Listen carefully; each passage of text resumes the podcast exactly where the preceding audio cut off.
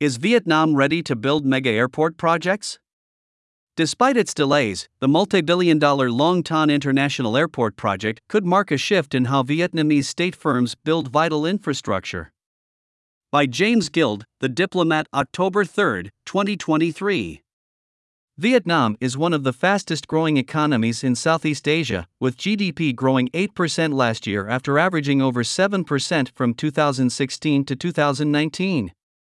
Net foreign direct investment has averaged around $14 billion a year over the last few years, much of it in export oriented manufacturing for big international brands like Samsung and LG.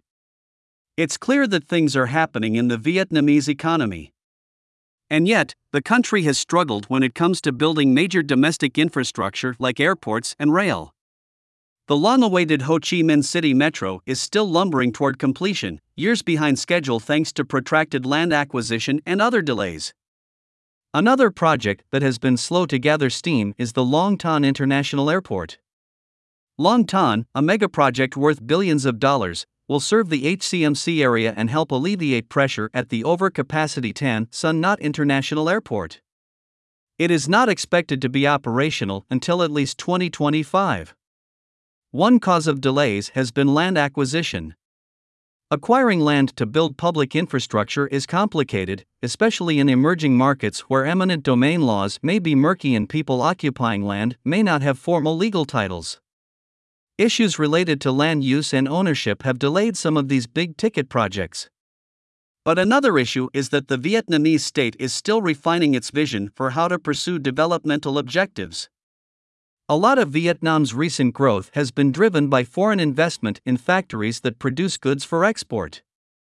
Now the state is turning its attention toward goods and services for the domestic market, such as transportation infrastructure.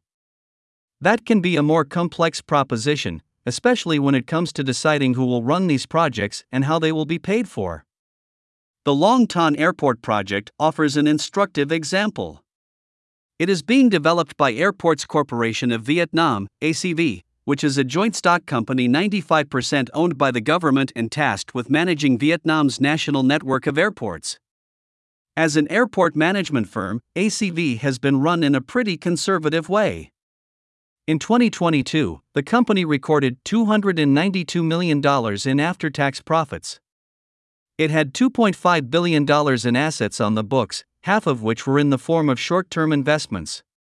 ACV currently has lots of equity, $1.8 billion, and few liabilities, $665 million, the majority of which consist of low interest loans from Japanese development banks that were used to finance a pair of airport expansion projects several years ago. Until now, ACV has been managed in such a way as to preserve equity, limit exposure to long term debt, especially foreign debt, and not lose money. It has not been managed to optimize large scale growth and expansion. The company has not tapped capital markets to build new airports or expand existing ones, and is reluctant to take on debt. In 2022, ACV had $1.25 billion simply sitting in short term investments earning interest, rather than being deployed for expansion.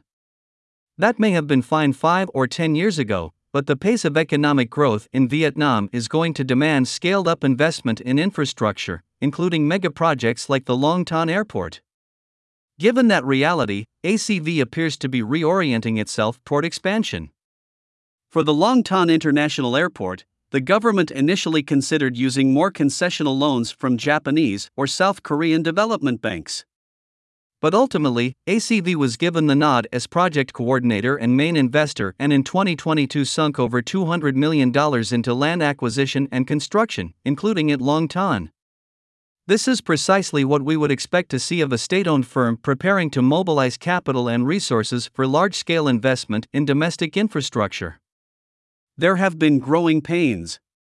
If the project was being financed by Japanese development banks, then experienced Japanese engineering and construction firms would also do much of the work, which would be a relatively straightforward process. With ACV running the show, and with limited experience in a project of this scale and complexity, even securing bids from qualified contractors has involved a steep learning curve. For instance, the first bid package offered for constructing the new terminal building was cancelled last year after failing to attract any qualified bidders. All of this suggests an interesting shift is underway. Rather than relying on foreign development assistance, ACV will leverage their own balance sheet to finance the Long Thanh Mega Airport project and more or less run the show. Reorienting the state owned airport operator away from passive management and toward active expansion is something Vietnam will need more of as it looks to sustain rapid economic growth. Whether the country's state owned companies are up to the task is something to keep a close eye on in the years to come.